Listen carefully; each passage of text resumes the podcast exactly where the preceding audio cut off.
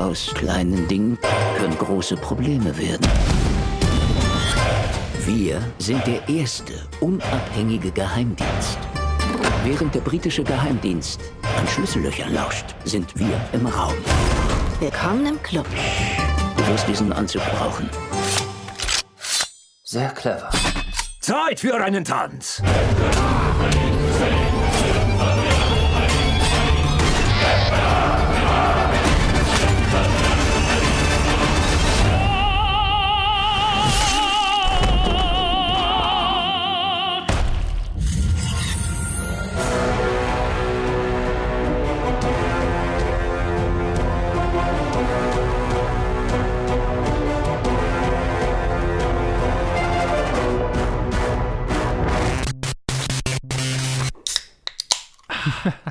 Obligatorische Cider aufmachen. Ich weiß nicht. Äh, hallo und herzlich willkommen zu den Reviews diese Woche. Ich, das war, Cider war immer so ein Thema, wo Colin und ich noch den Podcast in der, in der alten Version, wir haben mehrmals damit angefangen, dass wir uns mit dem Sound von einem Cider aufmachen, der Podcast losging. Ah ja. Das hat sich gerade sehr nostalgisch angefühlt, Sehr diese schön. Dose zu öffnen. Ich kann, äh, ich kann mit voller, mit bestem Gewissen sagen, dass ich nie eine reguläre Episode dieses Podcastes äh, unter Alkoholeinfluss aufgenommen habe. Das ist sehr respektabel. Das Glaub kann ich ich. nicht sagen. Ich bin, ja, vielleicht nicht. mm, manchmal nach Feierabend packen meine Kollegen Sekt aus und äh, zu früheren Zeiten bin ich da vielleicht das ein oder andere äh, eingestiegen. Egal, äh, hallo. Hallo. Herzlich willkommen zu den Zu, Reviews. zu einer eig- etwas anderen Review-Episode, vielleicht aber auch nicht. Eigentlich nicht, aber schon irgendwie. Herzlich willkommen zu PFG Catch Up. Ja, genau. Das ist schon so ein bisschen. Also, wir, wir haben wir, wir haben es gerade ein bisschen sehr umstrukturiert alles, weil äh, Ted kurzfristig leider krank ist. Äh, gute Besserung, Ted. Und er logischerweise Filme gesehen hat. Und dann haben wir ganz viel auf die nächste Episode geschoben. Und jetzt kriegt ihr quasi die Restetonne. Ey. Aber äh, es sind auch, also es sind große und relevante Filme dabei, aber es ist halt, also, Diese- ja. Es diese- sind, diese, diese Episode ist das Äquivalent von dem Filmregal bei Rewe. So, das existiert. Aber die Schokolade ist direkt daneben. Also, Ja. Ich weiß gar nicht, mit welchem Film ich überhaupt anfange, fällt mir gerade auf. So, jetzt machen wir mal kurz eine Entscheidung, ene mene mu. Und The King's Man ist der erste Film, habe ich jetzt gerade beschlossen. wahrscheinlich der größte aus diesem ganzen Potpourri. Aber, N- Na, los. Scream, ist, Scream ist größer, ja, okay. tatsächlich. Also auch rein vom Einspielergebnis und so weiter. Ah. Weil wie immer Horror unterschätzt wird. Ja. So, ähm, er ist einer, Scream ist einer der erfolgreichsten Filme der Pandemie, zumindest Krass. in den USA bisher. Also. Ich habe vergessen, dass der rauskommt. Also, obwohl wir vor nicht mal fünf Minuten darüber geredet haben. Rausgekommen ist. Tja. Ja, So, was, wie, The- The wie war King's denn Man. King's Man? Genau, was habe ich denn The verpasst? King's Man, was hast du verpasst? Es ist der dritte Film in den, der, dem Kingsman-Franchise? Im Windsor Cinematic Universe. Das ist Spencer. Das ist der andere Film. Den haben wir auf nächste Woche Okay. geschoben. Nee, The Kingsman. Es gab ja äh, Kingsman The Secret Service, Kingsman The Golden Circle und jetzt The Kingsman. In diesem Fall ein Prequel wie die Kingsman Agency. Also wer es nicht weiß, es geht, also die Filme handeln alle von einer unabhängigen Spionageagentur. Und die anderen Filme sind sehr James Bondig. Im einen geht es darum, äh, Samuel L. Jacksons äh, äh, verrückten Bösewicht zu Fall zu bringen. Im anderen ist es ähm, Julian Moore, genau. Ah, Das war der Name, der mir entfiel. Genau, und hier ist es ein Prequel zur Zeit des Ersten Weltkrieges, spielt dieser Film und handelt von der Gründung dieser äh, Spionageorganisation. Und zwar spielen, also ist wieder unter der Regie von Matthew Vaughn, der auch schon die anderen gemacht hatte. Und es spielen mit Ralph Fiennes, Gemma Arterton, Rice Iphans, Harris, Harris Dickinson, äh, Jaimin Honsu und viele mehr. Ach ja, Charles Dance ist noch dabei. Und wen kennt ach, Alexandra Maria Lara kennt man. Äh, hier, äh, wo ist denn hier? Ach, Daniel Brühl ist ganz unten in der Castliste auf, äh, auf, auf IMDb, weil IMDb äh, merkwürdig ist. Also zumindest, ich weiß inzwischen, wie man das strukturieren kann, wenn man Oh. was auf IMDb einträgt. Also es ist die Schuld der Leute, die das eingetragen haben, dass das, wenn das falsch strukturiert ist. so. Äh, und worum geht es in diesem Film? Wie gesagt, das ist ein Prequel, es spielt zur Zeit des Ersten Weltkriegs, fängt so ein bisschen an, bevor der Erste Weltkrieg äh, losgeht. Und in dieser Welt ist der Erste Weltkrieg losgetreten von einem weiteren durchgeknallten Bösewicht, der quasi eine Organisation gegründet hat mit Vertretern aus allen beteiligten Kriegsnationen. Das heißt, es gibt äh, in dieser Organisation, Organisation, zwei Deutsche, zwei Russen und äh, so weiter. Und die haben es sich quasi zur Aufgabe gemacht, ganz Europa in einen Krieg zu stürzen. Und die Gründe dafür werden am Ende revealed. Das werde ich jetzt nicht erzählen. Und gleichzeitig geht es um hier, äh, äh, äh hier äh, äh, Ralph Fiennes und seinen Sohn, gespielt von Harris Dickinson. Ja, doch, natürlich. Der war es doch. Der, ja, seinen Sohn trainiert, ein bisschen eine schwierige Beziehung zu ihm hat oder halt, also ah, sie sind halt einfach, der Sohn wird erwachsen und das ist schwierig für die beiden. Und dann tritt der Erste Weltkrieg los und der Sohn möchte unbedingt mitkämpfen und der Vater möchte das nicht. Und letztlich geht es darum, ja, es kommt zur Gründung dieser Spionageagentur. Ich will nicht zu viel verraten, weil es passiert alles relativ spät im Film, aber es klingt so weird, wenn man es nicht sagt. Es kommt zur Gründung dieser Spionageagentur und es geht darum, diesen Typ zu Fall zu bringen und vielleicht den Krieg zu beenden. Mhm. So, ich war, ich, also ich fand den ersten Kingsman ganz cool. Ich mochte den, der, der hat mir ganz gut gefallen. Der zweite eher nicht so. Und ich finde, ich bin so nicht so der größte Fan von Matthew Vaughn als Regisseur. Ich mag seine, seinen Stil. Also er ist, er ist ein super stilistisch, also super stilistisch getriebener Regisseur, wenn man, wenn man den Rest seiner Filme gesehen hat. Vor allem was Actionsequenzen angeht. Das mhm. ist irgendwie, wo, wo er gefühlt am meisten Spaß dran hat. Er hat aber auch einen sehr, also einen sehr schwarzen Humor. Und ich finde manchmal, manchmal geht er damit auch gerne mal zu weit. Und dann finde ich seine Filme auch gerne mal geschmackslos, äh, geschmacklos. Und das war beim zweiten Kingsman so ein bisschen der Fall. Und der erste ist so nee, hart an der Grenze gewesen. Hart an der Grenze teilweise, aber äh, ging noch, fand ich. Jetzt, haben, jetzt war ich hier so ein bisschen besorgt, als ich reingegangen bin, weil ja, Matthew Vaughn und der Erste Weltkrieg und die Origin des Ersten Weltkriegs. Was, was habe ich da zu erwarten? Und tatsächlich muss ich sagen, auf dieser Ebene war ich ganz positiv überrascht weil ich fand, auch wenn es eine überzogene Comicwelt ist und natürlich der Grund für den Start des Ersten Weltkriegs nicht exakt dasselbe ist wie in, der, wie in echt, wie historisch, ne, weil da so eine Organisation dahinter ist, hat er trotzdem die Grundspannungen in Europa und die politische Grundlage für diesen Krieg relativ akkurat und gut zusammengefasst. Mhm als großer Geschichtsfan wusste ich das sehr zu schätzen. Also, bevor, bevor jetzt irgendjemand anderes in den Film geht und sagt, es war ja aber alles äh, nur angerissen und auch falsch und bla. Ja, es ist halt, also es ist halt die Cliff Notes Version, pinsel mir auf einen Post-it-Note, äh, warum der Erste Weltkrieg losging. Aber so von der Grundidee fand ich das positiv, war ich positiv überrascht, wie gut es umgesetzt war, tatsächlich. Und ähm, ich fand auch die erste halbe, dreiviertel Stunde dahingehend echt erfolgreich, dass der Film die Umstände dieses Kriegs relativ ernst nimmt und sich auch Mühe gibt, das, das akkurat darzustellen und auch, und das gilt jetzt für den gesamten Film, fand ich, den Krieg an sich nicht auf die leichte Schulter nimmt, weil das war meine Sorge mit äh, Matthew Vaughn als Regisseur. Das ist halt so, ja, das, er hat halt sehr viel Spaß an sehr überzogener Gewalt. Und wenn er einen Kriegsfilm macht, dann war halt meine Sorge so, naja, okay, also das kann halt auch sehr schnell uh, sehr hässlich werden. Mhm. Das wird es tatsächlich nicht. Dieser Film nimmt diesen Krieg sehr, sehr ernst überraschend ernst und äh, ist ein, ein, sehr starker Anti-Kriegsfilm tatsächlich. Hm. Also, jein. Okay. ein, ein, starker Anti-Erster Weltkriegsfilm und findet, also er findet diese, diesen Krieg definitiv tragisch und das wusste ich zu schätzen. Dann hast du aber Matthew Vaughn, der halt Gewalt sehr, sehr geil findet. Okay. Und dann wird es am Ende sehr, sehr weird for Messaging. Okay. Ohne irgendwas vom Ende vorwegzunehmen, aber ich sag nur so viel: Ralph Fiennes Charakter ist ein Pazifist. Mhm. Am Anfang des Films. Und hat eine Charakterwandlung über den Verlauf des Films. Verstehe.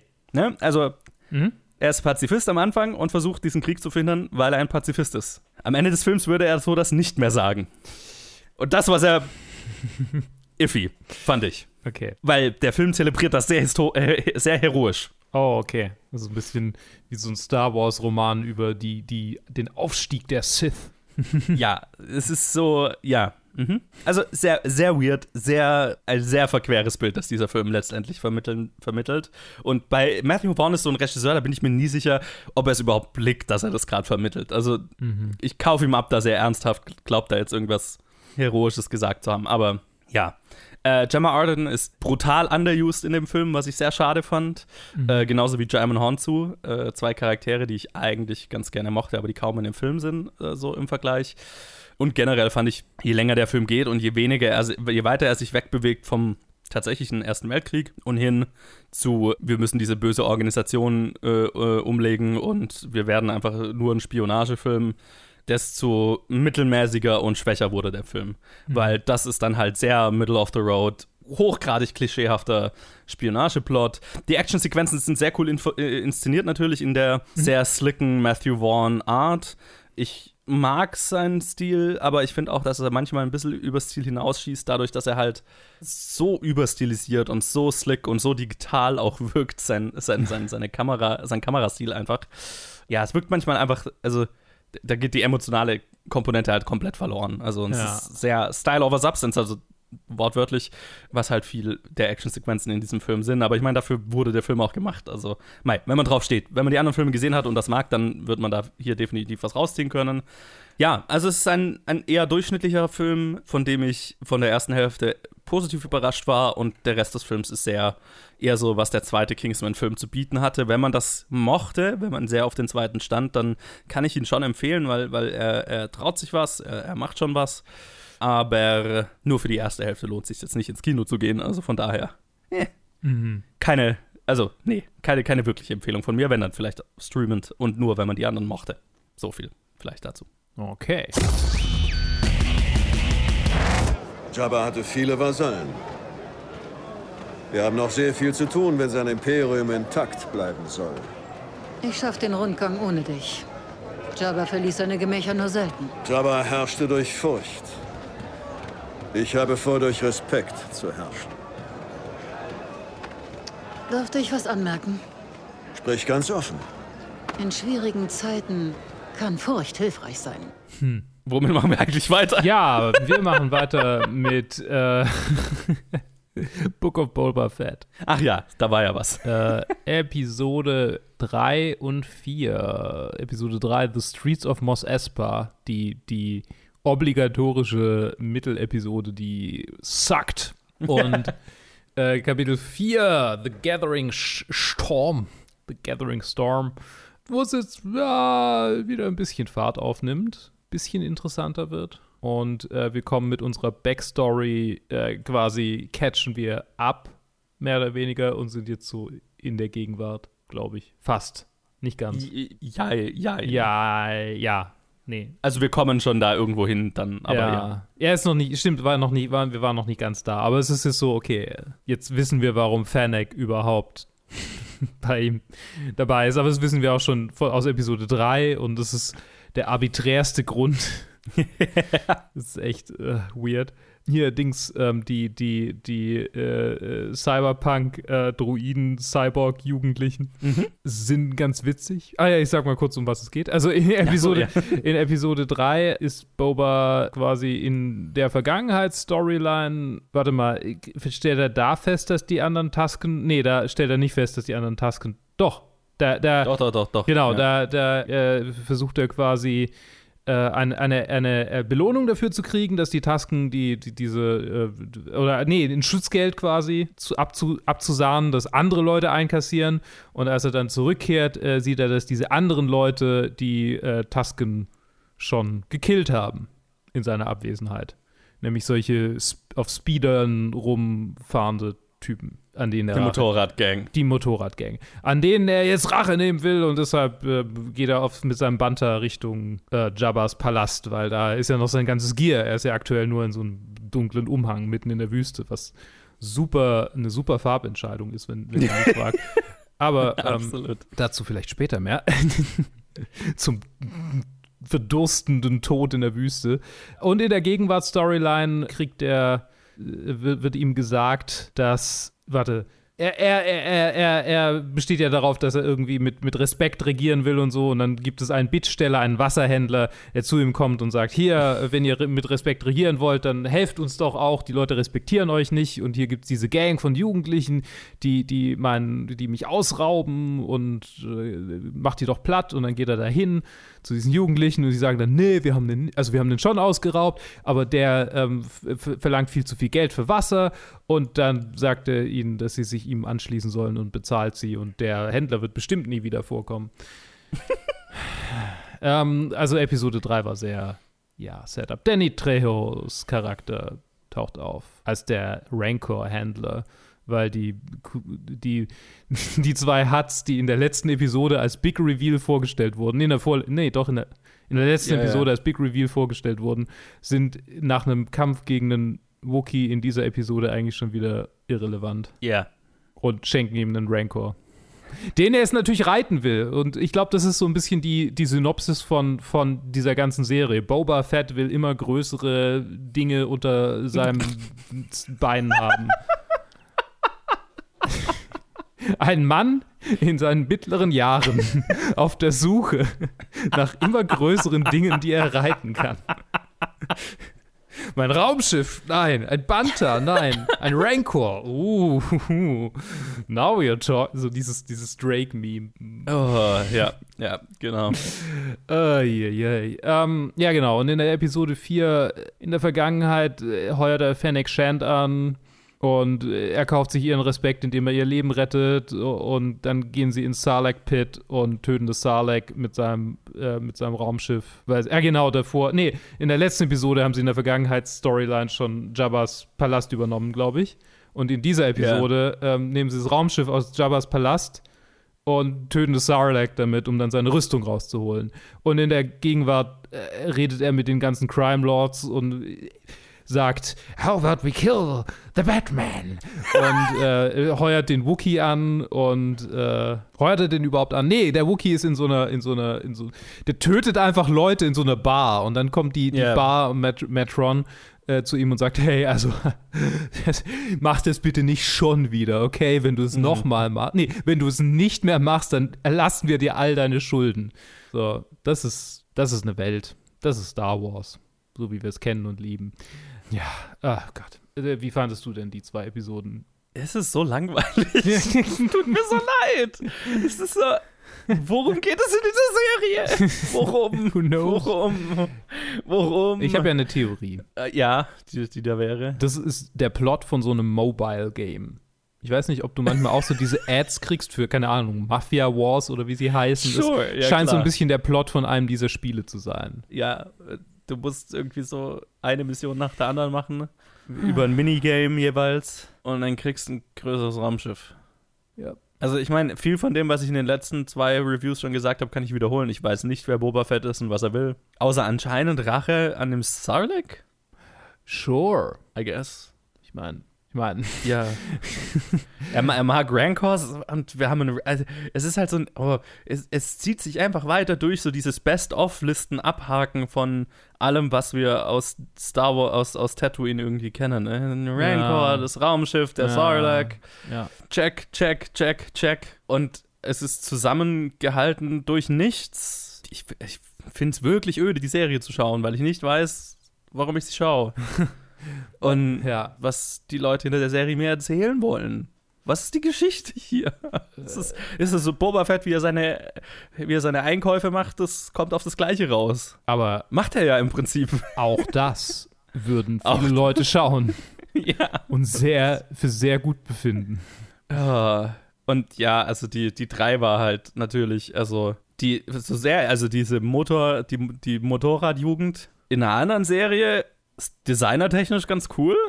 Halt nicht in der Serie. Ja. Da haben sie sehr rausgestochen. Ja, das ist so ein bisschen Cyberpunk äh, äh, will, will seine, seine Original äh, Character zurück. Ich habe mir dann so gedacht, naja, also über die könnte man ja, also würde ich halt, also Die- oh ja, absolut. über die würde ich schon eine Serie anschauen. Jetzt vielleicht nicht eine Star Wars-Serie, aber so generell eine Serie. Also die hatten auf jeden Fall was, was sie wollen. Ja. Und dann haben sie für Boba Fett gearbeitet und auch, ah, ist so alles so, so an, den Haaren, an den Haaren herbeigezogen, so, okay, er heuert die an als Beschützer und das sind halt irgendwelche Straßenjugendlichen und dann killen die den, also bringen die halt diesen Wookie zu Fall. Wow, how? Und auch dieser Straßenhändler da mit seinem, mit seinem Wasser, das ist halt so, das sind alles so Stock-Charaktere. Das ist so Ja. richtig, wie wenn du dir so eine Ja. eigene Spielwelt zusammenbaust und du nimmst dann halt, du nimmst aus so einen vorgefertigten Charakteren und dann setzt du die da rein. Mhm. So, ohne irgendwas dran zu verändern, so, ne? Ja. Das ist so ein, das ist so ein Charakter, den habe ich, also, den ich schon so oft gesehen. Und was, was, was war die Story damit? Also, klar, jetzt kann es natürlich sein, der hintergeht ihn dann irgendwie, aber selbst das ist, also, alles in dieser Serie ist Stock. Ich meine, also- ich sagte, ich sagte genau, was der, was der Sinn und Zweck dieses Charakters war. Er, er war da, um das Äquivalent zu Werner Herzog zu sein, der Bounty Hunting is a complicated profession Ja, sagt. ja, genau. und, und dann kommt er in der letzten Episode in einem Reveal. Es ist so, es ist so ein bisschen, es fühlt sich an wie eine, wie teilweise so eine Carbon Copy von dem Rezept des Mandalorian richtig gemacht hat und jetzt so, okay, wir Mhm. klatschen dieses Gerüst irgendwie auf alles drauf. So, jede Episode hat ihre kleine Arc und wir müssen die zu Ende bringen.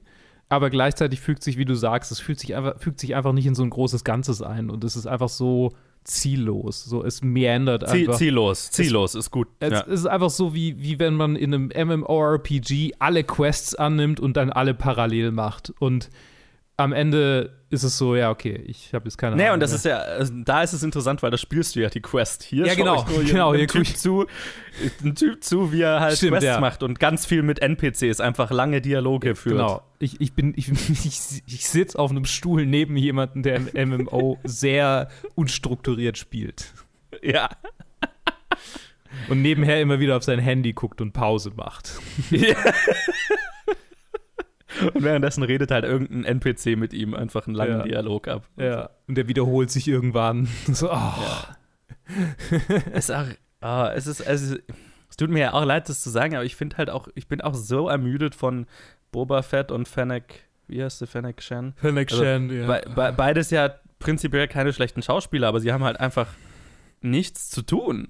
ja. Also es ist halt nur so lange interessant, das stoische, kurzangebundene. Es ist, es ist nur interessant, wenn sie auch wirklich coole Sachen machen. Aber effektiv ist es so, oh, er ist in einem Kampf und, und der Kampf ist nicht wahnsinnig gut choreografiert und die, die ihm helfen, also äh, ihm wird geholfen. So beim Mandalorian war es immer interessant, weil, also zum einen gab es eine Fallhöhe und hier wissen wir ja schon, wo er landet. Zum einen bei diesen Vergangenheitssequenzen und bei den Ja, Zukunftssequenzen ist es uns sowieso scheißegal, weil, weil es gar keine richtige Agenda von ihm zu sein scheint. Und bei Mandalorian gab es zum einen Ja. die Agenda, das halt, ne, er ist ein Bounty Hunter und er hat seine Bounty nicht abgegeben, sondern er versucht sie zu beschützen. So, das ist, Ja. es ist inhärent schon einfach so eine so viel bessere Motivation als alles, was irgendein Charakter in dieser Serie hat.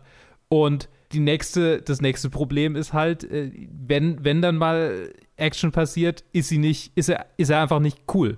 so. Ja, es ist halt super Standard, also super Ja. 08, also es ist nicht, es ist nicht stilvoll erzählt, es ist, es fühlt sich runter erzählt Ja. an.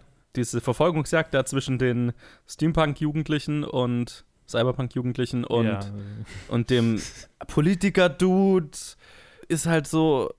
Und ich bin halt, ich bin so einfach so frustriert mit der Charakterisierung von Boba Fett, also der nicht vorhandenen, weil halt die Serie sich nirgendwohin entscheidet mit ihm. Also, ne, ich hab's ja schon mal gesagt. Also auf der einen Seite soll er halt der Ruthless Bounty Hunter sein und auf der anderen Seite ist er aber auch unser Good Guy. Und die Serie weigert sich einfach, sich da einen klaren Pfad zu überlegen. Und es halt einfach, es versucht einfach beides und es funktioniert halt einfach nicht.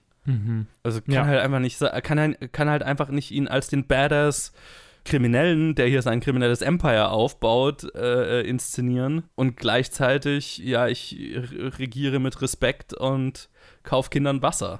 Mhm. Das ist halt inkonsistent einfach. Und dadurch hat er halt auch keine klare, also keine klare Zeichnung, ne? Mhm. Also, und, und ich weiß nicht, was er will, ne? Also, wenn er jetzt irgendwie nur hinter, ist er hinter Geld, also warum, warum will er überhaupt da regieren? Ist er äh, hinter Geld her ja offensichtlich ja nicht, weil, Ja, nee. Er, er, er gibt freimütig sehr viel Geld aus. richtig, dass ihm ja auch, also, das ist ja auch so, okay, er hat halt einfach von Anfang an hat er Jabba's Palast und dann wird mal so beiläufig erwähnt, ah ja, dadurch hat er auch sehr viel Geld. Ja. Also hat er ja eigentlich alles. Es ist. Ja, äh, tatsächlich, tatsächlich fühlt es sich so ein bisschen an wie so eine, so, ein, so, ein, so eine Fanfiction-Story, so, wo er von Anfang an irgendwie sowieso schon alles hat und dann müssen wir Ja. diesem Charakter noch 30 Kapitel folgen. Ja, und dann werden immer mal wieder so potenzielle Big Bads aufgebaut, wie halt dieser Politiker, was halt nirgendwo hinführt, was halt auch so ein Stock-Charakter ist. Aha, Politiker, böse. Wir mögen alle keine Politiker. Äh, können wir uns alle einig werden. Politiker sind natürlich die, die noch schlimmeren als die Gangster, ist klar. Und selbes halt mit dieser, mit diesem Kult oder was auch immer da, dieser anderen Gang, die da jetzt halt auftaucht, die halt in der in Episode 4 vorkommt oder Episode 3 das erste Mal so richtig. Aber deren einzige Zeichnung halt auch ist, dass sie ein Symbol haben und Ja. Masken. Ja, ich meine, äh, das ist, das ist halt einfach so ein. Keine Ahnung. Ich meine, das Problem ist auch, dass das alles auf Tatooine spielt, glaube ich. Das ist ein gewaltiges Problem für mich.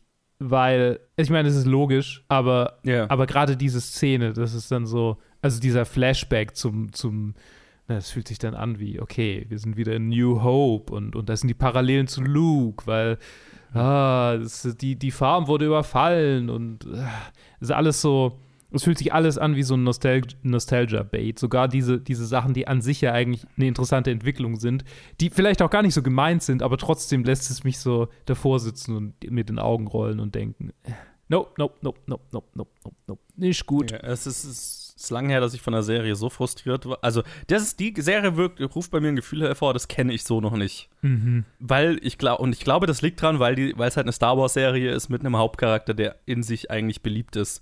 Und die meisten anderen Serien müssen versuchen, dich irgendwie bei, Stange zu, bei der Stange zu halten. Und ich habe, die Serie fühlt sich so an, so extrem danach an, als würde man sich nur auf dem Star Wars-Namen und schon bereits bekannten Charakteren und Kreaturen und so weiter einfach ausruhen. Weiß nicht, ob das der Fall ist, wahrsch- wahrscheinlich nicht, aber so fühlt sich's an und das ist das kann das habe ich so noch nicht gesehen. Also es ist eine Langeweile aufgrund von gelangweilten Geschichten erzählen, was weiß ich. Es ist halt echt so, also es fühlt sich so an, okay, die äh, Boba Fett könnte halt auch einfach seine Einkäufe machen. Das würde mich inzwischen auch nicht mehr überraschen. Also es ist so Ja. wäre genau so zielgerichtet wie alles andere, was er hier macht. Es ist, es ist echt frustrierend. Es ist echt frustrierend. Ja. Es ist mit, ich glaube, deutlich das Schwächste, was ich auf dis den ganzen Disney Plus Serien Marvel und Star Wars bisher gesehen habe. Und, und auch hier nochmal, also ne, nur um es gesagt zu haben, technisch ist das alles wahnsinnig gut produziert. Außer die Verfolgungsjagd, die sah teilweise sehr schwach aus. Aber Ah, ja. die, die, die technische Seite, die machen alle ihre Arbeit. Das Ja, ist, na ist ein, ein Drehbuchproblem. Naja, so. Reden wir über. Ja, reden wir über Erfreulicheres. es- Äh, du redest über was Erfreulicheres. Tue ich das? Ich hoffe. Menge Leute sind aus dem Krieg gekommen, abhängig von Opium und Schnaps. Tja, Opium krallt sich richtig in die Reihen, aber kriegen tust du sie mit Schnaps. Du sagst einfach, ich hätte einen kleinen Job für dich. Einen vorübergehenden Job. Wichtig. Immer betonen, klar? Nur vorübergehend. Nur bis wir uns einen echten Geek holen. Du versetzt den Schnaps mit dieser Opiumtinktur. Ein Tropfen pro Flasche. Das reicht. Aber oh, oh, jetzt. Jetzt meint er, er wäre im Himmel. Also, sagst du ihm Folgendes. Du sagst ihm, pass auf, ich gehe und suche mir einen richtigen Geek. Er sagt, mach ich's denn nicht gut? Du sagst, einen Scheiß machst du gut. Du ziehst doch kein Publikum an, wenn du nur so tust. Es ist aus. Und du gehst weg. In der Nacht dann hältst du deine Predigt. Du trägst richtig dick auf. Ja, und während du redest, denkt er, wie es wird, das Leben ohne Schnaps. Das Zittern durch Entzug, die Albträume, die Schreie. Das gibt ihm Zeit, drüber nachzudenken, während du redest. Und dann, dann wirfst du ihm das Huhn hin. Er tötet. Dann, dann tue ich das jetzt. I guess. dann, äh, wenn, wenn ich jetzt über was Erfreuliches reden soll, dann rede ich über Nightmare Alley. Nightmare Alley ist der neue Film von Guillermo del Toro. Hey. Ein Favorite meinerseits, was äh, seine Regiearbeit angeht. Und es spielen mit Bradley Cooper, äh, Kate Blanchett, Tony Collette, Willem Dafoe, Richard Jenkins, Rooney Mara, Ron Perlman, Mary Steenburgen, David Strathairn und, und viele mehr. So viele mehr. So viele gute Leute einfach. Clifton Collins Jr., ja. Tim Blake Nelson schaut irgendwann vorbei. Ha, Witzig. gute Leute, gute Leute. Mhm. Und es ist ein Remake. Also, es basiert in erster Linie auf einem Buch, aber es gab auch schon eine andere Verfilmung des Buchs aus den 40ern. Hm. Und, ich, also ziemlich sicher aus den 40ern, weil es ist ein Noir, ein klassischer Noir-Film Oh. wenn man so will. Und in, insofern stilistisch natürlich sehr in Del Toros Wheelhouse so ein bisschen. Mhm. Und es handelt von einem Typ, gespielt von Bradley Cooper, der zu Anfang des Films, der irgendeine düstere Vergangenheit hat. Wir werden über den Film herausfinden, was es damit auf sich hat. Und der bei einem äh, äh, Karneval, bei einem fahrenden Karneval, Zirkus. Trupp, Zirkus. Naja, nicht wirklich. Also so, ne, wo man, wo, wo die so aufbauen und dann hast du unterschiedliche Attraktionen, wie ein Geisterhaus. Ah, Jahrmarkt. Ja, Jahrmarkt, ja, ja, ja, na, ich, ja. Nee, Karneval stimmt ja gar nicht. Nee, Jahrmarkt, ja, fahrender Jahrmarkt wahrscheinlich schon eher. I don't know. Mhm. Whatever. Also, ihr könnt es euch vorstellen. Ähm, der da bei so einer Truppe Unterschlupf äh, findet und dann die erste halbe, dreiviertel Stunde so ein bisschen damit verbringt, die unterschiedlichen Charaktere dort kennenzulernen. Also, Willem Dafoe spielt vor allem einen, der halt viel Einfluss auf ihn hat. Äh, der spielt halt äh, einen Typ, dem, der so diesen Jahrmarkt so ein bisschen leitet. Mhm. Und äh, dem, die Attraktion, die er hat, ist, dass er einen Geek hat. Jetzt habe ich auch gelernt, woher dieses, dieser Begriff kommt oder wo der, wo, wofür der in den 40ern zumindest verwendet wurde. Nämlich ist es äh, ein, ein wilder Mensch. Also so Mhm. quasi, oh, ihr schaut euch den, den wilden Typ an und stellt sich halt raus, er hat einfach irgendeinen Obdachlosen quasi aufgegabelt, drogenabhängig gemacht und dann bei sich äh, verwahrlosen lassen. Und immer mal, wenn der sich dann selber umbringt, dann holt er sich einen neuen. So. Also Oh. richtig. Es ist ein fucking finsterer Film, nur mal so am Rande. Und dann gibt es da halt auch noch ein, ein äh, Paar, äh, gespielt von Tony Collette und wer, wer war der andere? Habe ich gerade nicht auf dem Schirm. Ich glaube, David Strathairn ist der, ja genau, David Strathairn ist ihr Mann. Und die sind halt Wahrsager. Also Mhm. ganz klassisch sie, Tarotkarten und ähm, so äh, klassisches Mentalism. Ne? Ich, ich sehe ich seh jemanden in der Menge, äh, ein Name kommt, schwebt mir vor. Kate, ist dein Name Kate? Mhm. Und so. Und die halt dann vorgibt, über Leute halt im Publikum was lesen zu können. Mhm. Und das ist natürlich ein Trick und über äh, die Zeit lernt er diesen Trick und gleichzeitig verliebt er sich in Rooney Mara, die äh, auf dem Jahrmarkt äh, eine spielt, die ähm, sich Stromschocks versetzt. Oder halt, also auch so ein Trick, aber halt, die sich unter Strom setzt. So, das ist ihr Ding. Ja, irgendwann beschließen die beiden, ja, komm, wir hauen ab. Und er sagt, ja, ich habe ich hab jetzt diese, diese, äh, diese Trickerei gelernt, komm, wir machen unseren eigenen, unser eigenes Ding auf. Und die werden da auch relativ erfolgreich damit. Also äh, sie als seine Assistentin und er als Mentalist in New York, wo sie äh, regelmäßig zu voll besetzten Häusern auftreten und er über die Leute im Publikum wahrsagt, bla bla bla, oder halt was über die rausfindet. Und ist natürlich alles ein Trick. Und dann äh, lernt er bei so einer Veranstaltung Kate Blanchett kennen. Und die ist eine Psychologin oder eine, eine Therapeutin und stellt sich raus, sie ist eine sehr wohlhabende Therapeutin für wohlhabende Leute. Und dann fängt er an, ein bisschen mit dem Feuer zu spielen, indem er dann anfängt, private Sessions zu machen, wo er dann auch diesen Leuten, also zuerst dem, ich glaube, der Bürgermeister oder so ist es mit seiner Frau, die einen Sohn verloren haben im Zweiten Weltkrieg und wo er behauptet, er kann mit dem Sohn Kontakt aufnehmen und bla bla bla. Und ziemlich schnell kommt er da an einen Typ, der ziemlich finster ist. Und ja, er spielt mit dem Feuer und äh, wer Mit dem Feuer spielt. weiß, wer mit dem Feuer spielt und weiß, das ist ein Noir-Film, der kann sich denken, dass es wahrscheinlich nicht so gut ausgehen wird. und wie gesagt, es ist ein fucking finsterer Film.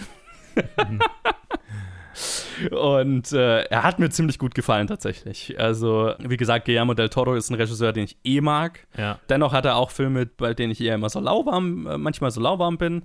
Und ähm, hier hatte ich so ein bisschen die Befürchtung, oh, das könnte so einer sein. Aber tatsächlich hatte mir, hatte mir ziemlich gut gefallen. Und was mir am allermeisten gefallen hat, ist die Umsetzung, weil ich finde es wahnsinnig spannend, Guillermo del Toros Karriere, über, über den Lauf seiner Karriere dabei zuzuschauen, wie seine visuellen Umsetzungen und einfach, ja, und auch technische Umsetzung seiner Filme so, also die, dieser Film und auch Shape of Water war das auch schon so, ich hatte so in jedem Frame, in jedem Element, das im Bild platziert war, hatte ich das Gefühl, okay, alles ist halt einfach durchdacht, alles ist bewusst dort platziert. Das ist eine so perfekt durchinszenierte Vision, dass es mich ziemlich umgehauen hat im Kino tatsächlich, das zu sehen auch. Weil es sich einfach, ja, es fühlt sich einfach von vorne bis hinten perfekt durchinszeniert an. Und das ist und, und man merkt, wie viel Liebe in der Inszenierung steckt und wie viel, wie durchdacht die auch ist. Mhm. Und äh, das wusste ich extrem zu schätzen. Also bis auf die kleinsten Details. Ah, mir sind da so ein paar Sachen aufgefallen. Also, aber das war einfach, das war sehr, sehr cool einfach. und wo ich, wo ich einfach nur mir, mir denken kann, okay, also das ist halt, das, du merkst den, die, keine Ahnung, über 20 Jahre oder wie, ich weiß nicht, wie lange er jetzt schon Filme macht, aber du merkst so richtig die Erfahrung in diesem Film. Das ist ein Film, den kann nur ein erfahrener Regisseur machen, mhm. gefühlt. Auf diese Weise auf jeden Fall. Noch dazu, also, was mir halt auch sehr gut gefallen hat, ist das gesamte Schauspielensemble. Ich habe ja schon gesagt, ne, also sein ein Ensemble erster Klasse. Kate Blanchett und, und äh, Bradley Cooper sind vor allem großartig. Äh, Rooney Mara war, fand ich, extrem underused. Das ist mein größter Kritikpunkt an, an dem Film leider. Es ist ein sehr langer Film mit zweieinhalb Stunden.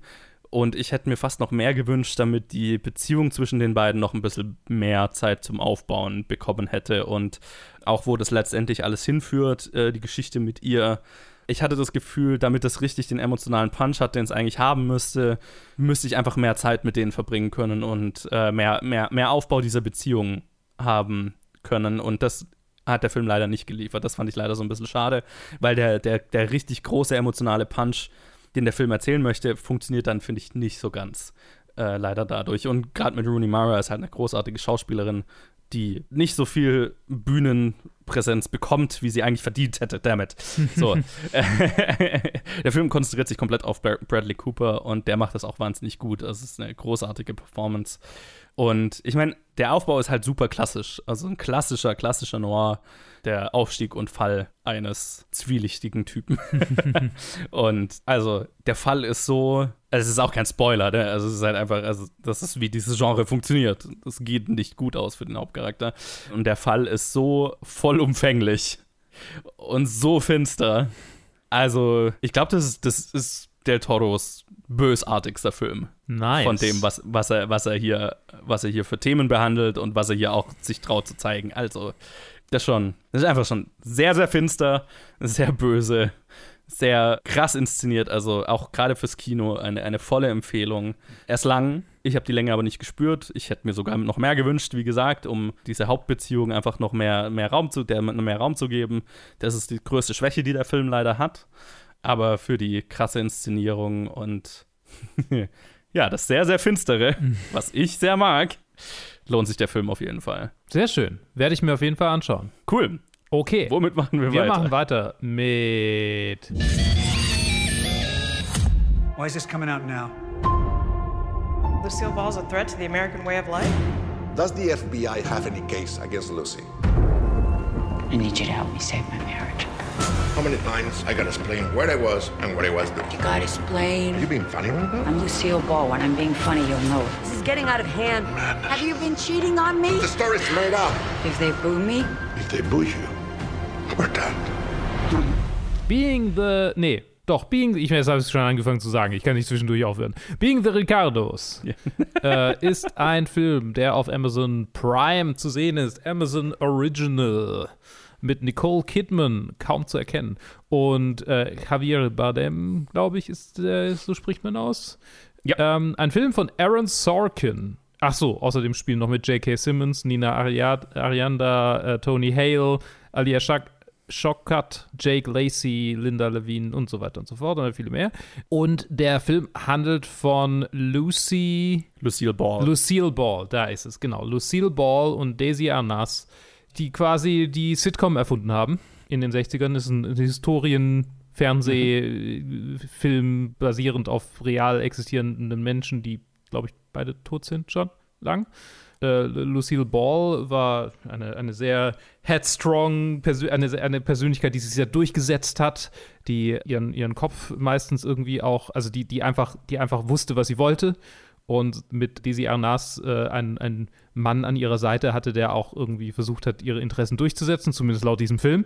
Auf der anderen Seite äh, gibt es auch Probleme in dieser Beziehung und äh, der Film äh, schlüsselt quasi diese ganze Beziehung und äh, auch die Dynamik der Serie und der Produktion der, der Serie innerhalb von ein paar Rückblenden, aber äh, quasi anhand äh, einer Woche Produktion die quasi zu einer, die vom, vom Skript zur, zur äh, fertigen Show führt. Auf. So ein sehr langer Satz. Joe, wie fandest du denn diesen, diesen Film? Ja, ich mochte ja bisher alles so ziemlich, was Aaron Sorkin regiemäßig gemacht hat, wo ich eher so in der Minderheit bin. ähm, also ich, ich mochte alles, was er bisher gemacht hat. Hier jetzt so war ich jetzt so, ja, nicht so überzeugt wie von, wie von den anderen mhm. zwei Filmen in seiner kurzen Regiekarriere bisher. Mhm. Ich finde, wenn Aaron Sorkin richtig gut funktioniert und viel hier was ich hier an dem Film nicht so geil fand, war jetzt eine Drehbuchsache. Und ne, dafür, ist er, dafür ist er halt bekannt für seinen, für seinen Schreibstil. Und ich finde, wenn er, wenn er, wenn er auf, aus allen Zylindern feuert, dann ist er halt einer der spannendsten Autoren. Äh, also er ist ein sehr markanter Drehbuchautor auch. Ne? Also mhm. du erkennst einen von Aaron Sorkin geschriebenen Film am Dialog weil er schreibt halt, wie er schreibt. Der kann halt nur eins. Ja. ja. Und wenn man das mag, dann ist es also, ne, ich finde, wenn, wenn, keine Ahnung, in The Social Network oder so, wenn das, wenn das feuert, dann ist es, also dann ist der Dia reicht der Dialog allein, um dich richtig bei, bei, bei, bei, der, bei, bei, Stange, bei der Stange zu halten, so, ne? Mhm. Das, der Dialog allein fesselt dich an, an dem Bildschirm. Wenn er sich übernimmt, ist es auch sehr spürbar. Und ich fand, hier war das so ein Fall, wo ich fand, dass das Drehbuch viel zu unnötig komplex war. Mhm. Was ich bei Trial of the Chicago 7 noch mochte, was da auch schon viel, viel, viele nicht so mochten, aber wo es mir eigentlich da ganz gut gefallen hat, so dieses ständige Hin- und Hergespringe zwischen unterschiedlichen Zeitebenen und so weiter, hat mich jetzt hier ganz schön gewaltig gestört. Also es gibt hier eine auf jeden Fall, aber ich glaube sogar zwei Erzählebenen, die ich komplett rausgelassen hätte. Mhm. Und eine, die ich auch richtig anstrengend und richtig unnötig fand. Das ist so eine Interview-Erzählebene. Oh ja. Ne, wo einfach Leute, die mit denen zu tun hatten, dann in älteren Jahren quasi fake interviewt werden. Ja. Was einfach warum war das in diesem Film? Ich verstehe es nicht. Es hat keinen Mehrwert geliefert und es war ablenkend. Einfach nur ablenkend. Er hat auch nicht mehr über diese Charaktere erzählt. Ich weiß nicht, warum es da war. Es war schwer zu verstehen, wer es wäre. I don't know. Weird. Unnötig. Hat ihm mal wieder keiner Nein gesagt, dem Aaron. Den generellen Aufhänger, das an einer Produktionswoche aufzuhängen, diesen Konflikt oder dies, dieses Biopic oder diese, ne, die Geschichte über dieses Power Couple sozusagen, äh, das hat mir ganz gut gefallen. Also das fand ich eigentlich cool, weil, ja, ich meine, also es ist spannend natürlich, also so, so ein Sitcom-Produktionsprozess einfach zu verfolgen und es bietet sich halt auch einfach an, gerade Lucille Ball in ihrem Element dadurch kennenzulernen. Ne? Mhm. Das hat mir gut gefallen. Ich fand jetzt halt, dass aus dem Konzept, glaube ich, nicht alles rausgeholt wurde, was theoretisch gegangen wäre. Auch weil eben so viel, so viele unnötige Tangenten aufgemacht werden die ganze mhm. Zeit. Also es, ich hätte mir mehr gewünscht, dass wir mehr einfach bei Desi Arnaz und Lucille Ball geblieben wären und einfach nur uns auf deren zwei Storylines oder so fokussiert hätten und nicht so viel Hubla drumherum. Und man hat so das Gefühl, okay, sind, er hat ganz viele Fakten in irgendeiner Biografie gelesen oder auf Wikipedia ja. und will jetzt alles da reinbringen. Und es ist halt ein bisschen too much. Generell der Dialog von Aaron Sorkin feuert natürlich, also kannst nichts sagen. Und äh, äh, hier äh, ja. Nicole Kidman und Javier Bardem sind halt auch einfach gut. Ja. Die, die machen Spaß und die Beziehung zwischen den beiden ist gut. Und wenn die miteinander vor der Kamera stehen, dann hat das definitiv sehen, ist es definitiv sehenswert. Eine Sache noch, äh, was die mir, die mir nicht gefallen hat, und dann lasse ich dich auch mal zu Wort kommen.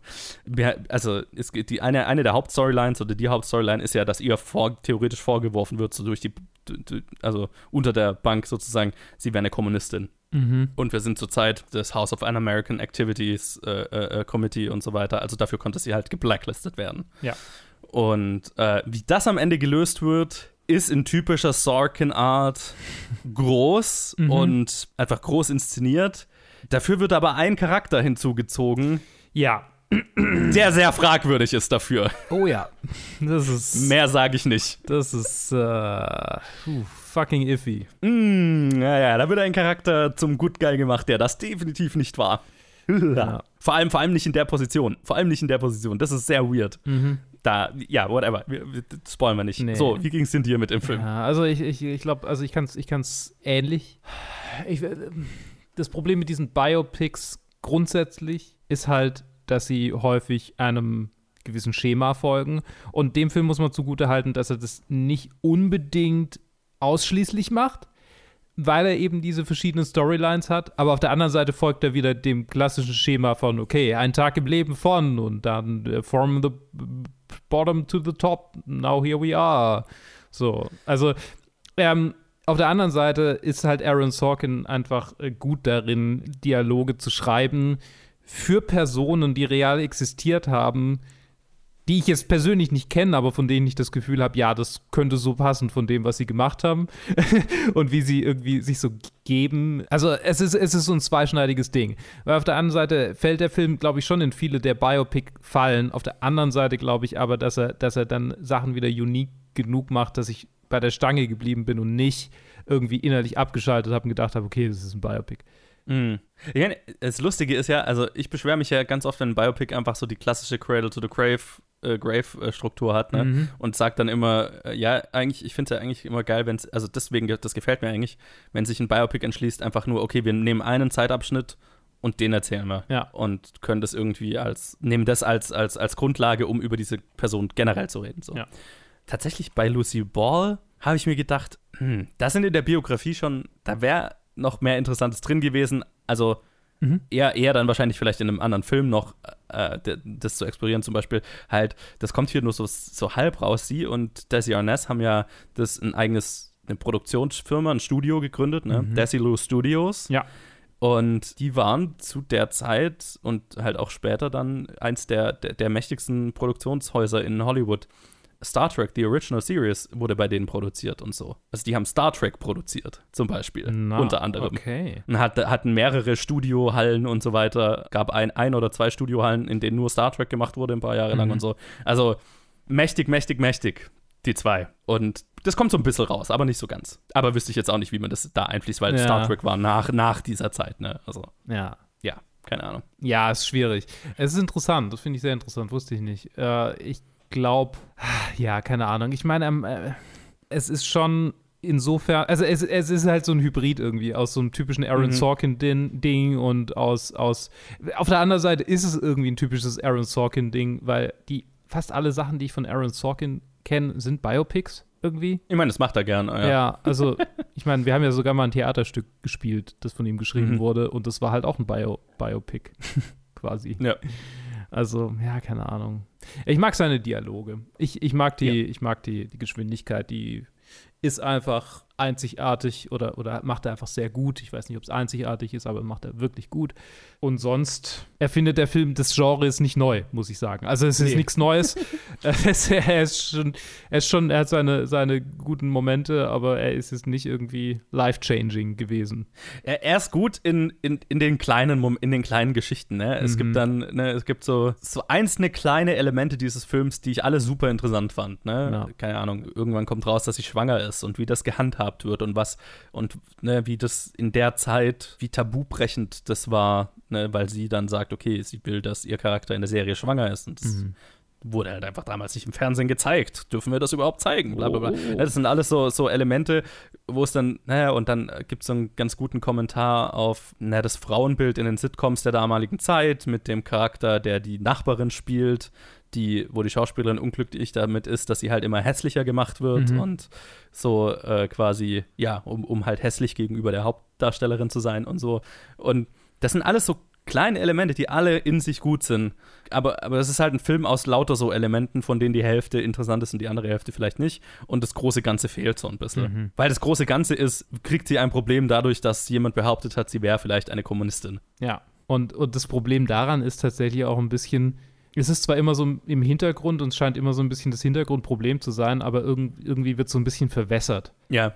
Es ist so, weißt du, also es ist so das Looming-Problem im Hintergrund, aber, aber äh, Ja. dann kommen andere Sachen in den Vordergrund und irgendwie äh, verliert es so ein bisschen den Fokus. Ja, aber es halt auch nicht das gigantische Problem war und ist. Ja, ja. Also muss man ja ganz fairerweise Ja. sagen. Und ich meine, da, da, da gab es dann auch wieder so interessante Momente, ne, weil äh, Desi Arnaz äh, sein, mit sein, also ne, Kind einer kubanischen Einwanderfamilie ist, die vor dem kommunistischen Regime geflohen waren. Ne? Mhm. Und so, und das wird damit auch ganz gut, äh, also es clasht damit. Und das, das sind immer so kleine Elemente, die interessant wären, wo ich mir gedacht hätte, okay, das wäre auch ein, sich, ein Film in sich wert. Ne? Mhm. Aber der Film reißt halt ganz viele Themen an und viele davon sind interessant und manche halt auch nicht. Und es ist dann so ein bisschen verwässert halt alles. Und so ein bisschen halbgar. Nicht uninteressant, aber halbgar. Das finde ich ein sehr gutes Abschlusswort zu Being the Ricardos. Also, so eine, ich kann es, ich kann's so, ist so eine halbe Empfehlung, würde ich sagen. Ja. Ne? Es ist auf Amazon, es ist Aaron Sorkin-Dialog mit Nicole Kidman und Javier Bardem. Also, Watch it. Entertainment Value ja, ist schon da. Watch it with your parents ist mein, ist meine, äh, Sure. mein Verdict. Oder mit den Großeltern, die vielleicht die Serie damals gesehen oh haben. ja, vielleicht Gott, sogar. ja. Lief das überhaupt im deutschen Fernsehen? Bestimmt. Das, das ist es die Frage. An die Boomer in unseren, äh, äh, unter unseren ZuhörerInnen. Lief I Love Lucy, alle lieben Lucy, vermutlich im deutschen Fernsehen. Schreibt es doch in die Kommentare. Wir sind gespannt. Und damit Trenner. In den alten Kriegen wussten wir, gegen wen wir kämpfen. Aber heute ist der Feind unsichtbar. Sie können ganze Länder destabilisieren mit einem einfachen Klick. Offiziell kann ich Sie nicht damit betrauen. Aber wenn Sie allein da rausziehen. In dem Fall bräuchte ich Hilfe. Schätze, das ist kein Freundschaftsbesuch. Ich stelle ein Team zusammen. Und du bist die Beste auf deinem Gebiet. Ich dachte, du wärst durch damit. Morgen zum Essen bin ich zurück. Hände hoch! Waffe runter! Bitte! Fünf, vier, drei, zwei, eins! Drück ab! Oder hört zu! Wir arbeiten alle für unterschiedliche Geheimdienste. Den amerikanischen, britischen, deutschen, kolumbianischen, chinesischen. Aber jetzt haben wir einen gemeinsamen Feind. Halten wir ihn nicht auf, beginnt der dritte Weltkrieg. Wir müssen uns zusammentun. Ihr habt Kameras in euren Klunkern, Funk in den Ohrringen. Hier tummeln sich die Most Wanted der CIA.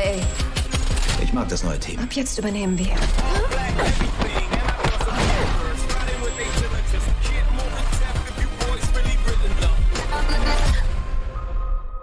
Alles unter Kontrolle? Du? Nein. The 355 ist der nächste Film, den ich allein reviewen werde. Ist der zweite Film von Simon Kinberg, zumindest unter der Regie. Simon Kinberg ist vor allem bekannt als, als Autor, hat den Großteil der X-Men-Filme mitgeschrieben, die guten wie die schlechten. Und sein Regie, Regiedebüt war Dark Phoenix, einer der größten Flops der Filmgeschichte, vor ein paar Jahren rausgekommen. Ja, und also hauptsächlich bisher war er Produzent und Drehbuchautor. Und jetzt hat er einen Actionfilm gemacht, einen Spionagefilm gemacht. Es spielen mit äh, Jessica Chastain, Penelope Cruz, Bing Bing Fan, Diane Krüger und äh, ja, wer denn noch? Äh, Jason Fleming, Pablo Scola und IMDb äh, äh, Sebastian Stan, genau, ja. Edgar Ramirez, warum sind die da unten? Und Agent Number Two ist das über ihn. Ey, what the fuck, dude? Jason Wong. Äh, Lupita Nyong'o ist halt einfach eine der Hauptdarstellerinnen und ist bei IMDb ganz unten. What the actual fuck? So, also, es geht um Agentinnen, Spioninnen unterschiedlicher Länder. Also Jessica Chastain, die für die CIA, glaube ich, arbeitet. Mhm. das ist sowieso falsch gesagt. Äh, Lupita Nyong'o arbeitet für den MI6. Diane Krüger, äh, Diane Krüger, Diane Krüger arbeitet für den BND. Äh, Penelope Cruz ist Psychiaterin für den kolumbischen Geheimdienst. Und Bing Bing Fan arbeitet für den chinesischen Geheimdienst. Und alle die treffen aufeinander, weil sie einen MacGuffin jagen. Cool. Böse Terroristen haben ein technologisches äh, Gadget äh, in den oder versuchen ein technologisches Gadget zu kriegen, womit sie die Welt kontrollieren können, quasi. Ja. Aber, aber schon 50.000 Mal gesehen. Kennen wir, kennen wir. Generell, alles, eigentlich so, so nahezu alles an diesem Film haben wir schon 50.000 Mal gesehen. Es ist wirklich die Abs also es fühlt sich so ein bisschen wie von einem Algorithmus geschrieben an, habe ich in meinem Letterbox Review geschrieben, Ja. weil es ist wirklich so die Schema F-igste Schema F-Formel von einem Action-Thriller. Und das ist sehr schade, weil der Cast ist Killer. Mhm. Und die sind auch größtenteils sehr gut. Diane Krüger ist so ein bisschen der MVP meiner Meinung nach, auch wenn die paar Szenen, die sie mit ihren BND-Kollegen, vor allem ihrem BND-Chef hat, sich so ein bisschen anfühlen vom Dialog her, als wären sie auf Englisch geschrieben worden und dann übersetzt worden. Und ich habe mir bei viel von dem, was die, wie die miteinander reden, gedacht, okay, das klingt in Englisch wahrscheinlich gut. In Deutsch ist es so ein bisschen holprig. Also, ne, weil die Mhm. unterhalten sich halt auf Deutsch, logischerweise. Ist auch eine deutsche Co-Produktion. Ja, aber, aber sie ist auf jeden Fall der beste Teil des Films, weil sie spielt so ein bisschen die abgefuckte Agentin, die halt, äh, die trinkt und die eine abgefuckte Vergangenheit hat Mhm. und zutiefst traumatisiert ist und bla bla bla. Also sie ist der interessanteste Charakter. Okay. und sie macht auch wirklich Spaß, sie macht das auch wirklich gut. Und Jessica Chastain fand ich überraschend nicht so gut in ihrer Rolle. Und ihr Charakter hat sich ein bisschen mehr gewollt als gekonnt angefühlt. Also ich hatte bei ihr immer das Gefühl, sie, sie macht einen auf tough.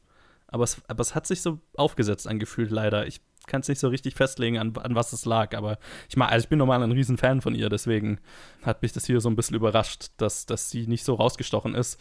Weil, also wirklich alle anderen, also Diane Krüger, Penelope Cruz und auch Lupita Nyong'o ist halt wirklich gut in ihrer Rolle. Mhm. Die spielen sie alle so ein bisschen an die Wand und das ist weird. Ja, komisch. Für Jessica Chastain. Ja, ja. Fraglich, woran das liegt, kann ich so nicht beurteilen, aber ich finde, sie geht so ein bisschen unter da drin. Und das ist halt schade, weil sie ist der Hauptcharakter. So. Mhm ja, es ist super cool, einen Film mit diesen ganzen Schauspielerinnen zu sehen und auch das Konzept, okay, wir haben Agentinnen aus unterschiedlichen Ländern, die erst Differenzen haben und dann doch zusammenkommen müssen, um, um diesen Fall zu lösen. Das ist ein geiles Konzept. Es ist super, super enttäuschend, dass es in dem Korsett von einem absolut stereotypen 0815 Action-Spionagefilm gefangen ist und mit einem Regisseur, der nicht wirklich weiß, wie man interessant Action inszeniert. Mhm. Also die Actionsequenzen in dem Film sind sehr clumsy es ist halt so das typische, okay, wir versuchen Jason Bourne zu, wir versuchen die Bourne-Filme zu sein, aber haben halt einfach nur die Kamera gewackelt und schnell geschnitten. Und das muss man halt bei dem Cast nicht wirklich machen, weil mhm. wir wissen von, glaube ich, alle den Schauspielerinnen, dass sie auch Action performen können. Also es ist halt einfach nicht nötig, dass sich da eigentlich über, über, über das Zerschneiden der Actionsequenzen zu retten. Und noch dazu, also ich fand, ich fand den Film generell wahnsinnig uninspiriert inszeniert. Und ich hatte das Gefühl, okay, das ist einfach so ein bisschen über. Das hätte einen Regisseur gebraucht, der da richtig, richtig viel Stil reinbringt, um über die fehlende Substanz hinwegzutäuschen. Und so ist es weder Style noch Substanz. Und das können dann selbst die richtig guten Schauspielerinnen nicht mehr retten. Und das tat mir so ein bisschen in der Seele weh, weil es wird ein Sequel geteased. Ich würde es auch gerne sehen, aber halt mit einem besseren Drehbuch und, und besser, ins interessanter inszeniert. Das mhm. ist okay inszeniert, aber es ist halt einfach wahnsinnig langweilig inszeniert. Und wenn das Drehbuch langweilig ist und die Action langweilig ist, dann können es nur die Charaktere rausreißen und die kommen halt auch nur so weit damit, mit dem, was sie halt zu tun haben. Also eher so ein Missfire kann ich jetzt nicht wirklich empfehlen. Ich wünsche es ihnen, dass es ein Sequel gibt, weil die Schauspielerinnen hätten es alle verdient. Aber ich fürchte wahrscheinlich eher nicht. Mhm. Sam, deine Talente werden gebraucht. Jemand hat uns bestohlen. Wer ist so verrückt, die Firma zu bestehlen? Ist es erledigt? Kleine Planänderung. Sie haben ein achtjähriges Mädchen. Ich kann es nicht seinem Schicksal überlassen. Sam, du hast die falschen Leute umgebracht. Du stehst nicht länger unter unserem Schutz. Ein paar böse Männer kommen, um uns weh zu tun. Wir müssen uns in Sicherheit bringen. Hi, Mom. Bin ich Großmutter? Gott, nein. Oh. Mädels, ich glaube, ich sehe einen Geist. Wir brauchen Waffen. Ihr habt die Freigabe zu töten. Ich werde euch Mädchen schrecklich wehtun.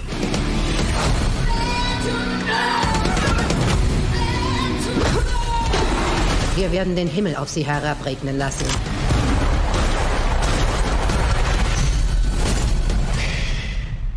Gleich ein bisschen Krach. Weiter mit mediocre Movies, äh, die äh, im Skript lecken. Gunpowder Milkshake. Aber äh, tatsächlich, ein, ein, ein Problem haben die beiden Filme gemein. Äh, ich können wir gleich äh, ja. drüber reden. Ja. Aber erzähl, worum geht's? Gunpowder Milkshake ist die neueste Reihe aus Jason Bourne, Verschnitt, Actionfilmen, hier tatsächlich nicht nur vom Stil her, äh, also der Actionsequenzen, tatsächlich von denen gar nicht mal so sehr.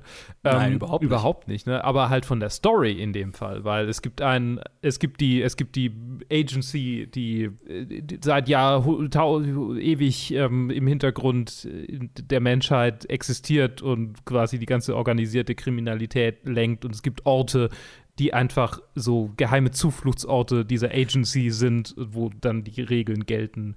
Mit fairerweise, das ist mehr, also das ist eigentlich der volle John Wick, John Wick Verschnitt so rum vielleicht eher. Habe ich, was habe ich gesagt? Born. Habe ich Born, weil du, ach so, ich meinte ja. natürlich John Wick. Ich, Okay. Ich habe, weil, Dachte gerade, weil du gerade? Bourne erwähnt hast, hat mein Hirn einfach Ja. Bourne mit John Wick äh, tatsächlich vollkommen äh, für Synonym verwendet. Ich meinte natürlich John Wick. Ja, aber auch okay, da jetzt macht das ist es Sinn. mit den Actionsequenzen nicht so weit her. Also in dem Vergleich. Ein bisschen mehr vielleicht noch. Aber, aber also es ist, es, es ist nicht, genau. Ähm, nicht der, der Fokus ist gerade, sondern äh, der Plot ist der Fokus für das, was ich sagen will. Nämlich ist äh, unser Hauptcharakter gespielt von, ah ja, der Film ist von Navod äh, Papuchado. Navod Papuchado, der vorher keinen Film. Doch, doch, äh, Big Bad Wolves Ah, Big haben Bad wir Wolves. mal als Challenge besprochen. Ich glaube, Colin und ich damals. Ach Mensch. Okay, witzig. Recurring Regisseur. Mit, äh, der Film ist mit Karen Gillan, äh, Gillan, Entschuldigung, jedes Mal, äh, Lena Headey, Carla Gugino, Gugino. Gugino, Michelle Yeoh, Joanna Bobin, Freya Allen und viel mehr. Ja, Paul Giamatti und Ralph Ein- in Einson kann ich noch, kann ich noch. Innocent. Innocent. Was ist los mit mir? Angela Bassett. Angela, Bassett. Oh ja, natürlich, Angela Bassett. IMDb. Was macht die auch jetzt da so weit unten schon wieder? Also, IMDb. Ja, worum, worum, äh, wo, worum geht's denn? Wo, wovon handelt der Film denn? Von äh, einer Auftragsmörderin, die äh, in, diesem, in dieser Agency scheinbar irgendwie ihr, ihr Brot verdient, äh, gespielt von Karen äh, Gillan. Äh, und wir erfahren, dass ihre Mutter, gespielt von Lena Headey, auch äh, als solche gearbeitet hat und dann abtauchen musste und ihre Tochter zurückgelassen hat. Und die hat jetzt die ganze Zeit für sich selbst gesorgt. Und äh, sie bricht aber den Code, weil äh, ein Typ, der von der Agency geklaut hat, soll sie zur Strecke bringen. Und es stellt sich raus, er hat nur geklaut, damit er seine entführte Tochter freikaufen kann. Und dann befreit sie die entführte Tochter. Und äh, hey, kommt das jemand bekannt vor? Es fühlt sich an wie dieser andere Film, der auf Netflix rauskam, der sich so ein bisschen angefühlt hat wie John Wick. Ah, wie hieß er nochmal? Ah, der war mit hm, Mary Elizabeth Winstead und Woody Harrelson und ah ja, Kate. Okay, das war jetzt ein bisschen arg herablassend, aber äh, also ich weiß nicht, ob es Zufall ist. Wahrscheinlich ist es Zufall. Aber es ist schon, ne, wieder halt so ein. Ich meine, es ist halt ein so häufiger Plot in Ja. diesen Auch, Auftragskiller-Filmen. auch einer in einer langen Tradition. Eine an lange Tradition. Filmen. Aber es ist jetzt halt irgendwie, es fühlt sich so nah beieinander an, einfach weil der Film. Mhm, es ist ja. nicht mal ein Jahr her, dass Kate rauskam und es kam schon wieder einer von der Sorte. So ein bisschen, so fühlt sich für mich an. Aber vielleicht hat er ja Redeeming Qualities, die ihn hervorheben in diesem Genre. Joe, wie fandest du den Film denn? Ganz okay. Also nicht, äh, ich, äh, Kate ist meiner Meinung nach die bessere Version. Mhm. Was ich so ein bisschen schade finde, weil theoretisch hatte ich so das Gefühl, der hier hat, hätte fast noch mehr Potenzial gehabt, Mhm. zumindest was den Cast angeht. Weil der Cast ist auch hier wieder äh, Killer. Also Mhm.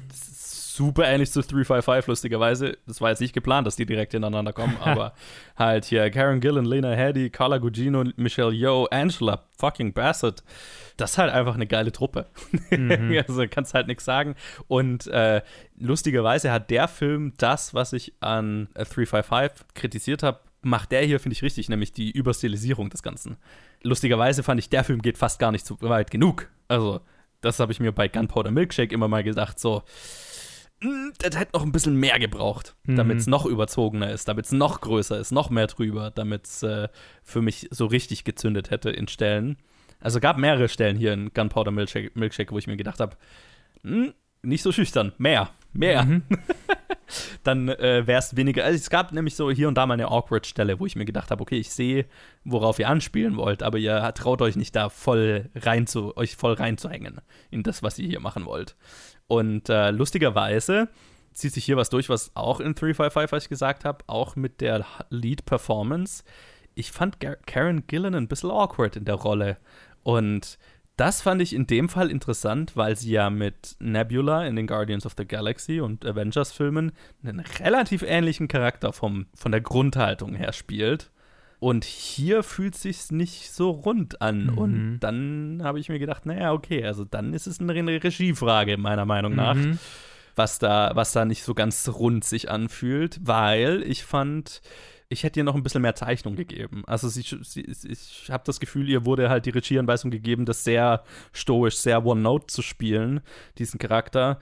Und das fühlt sich nicht so richtig für sie an. Also ich habe das Gefühl, sie hat eigentlich mehr, per, mehr per Personality Und das wird hier so ein bisschen irgendwie ausgetrieben, das raus, rauszubringen. Und das fand ich schade, weil auf den Film hatte ich mich eigentlich gefreut, genau wegen ihr. Mhm.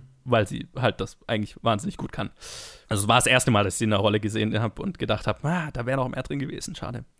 Der sonstige Cast funktioniert, finde ich, gut. Also die ganzen Nebendarstellerinnen, Lina Headey und auch das Dreiergespann aus Carla Gugino, Michelle Yeoh und Angela Bassett.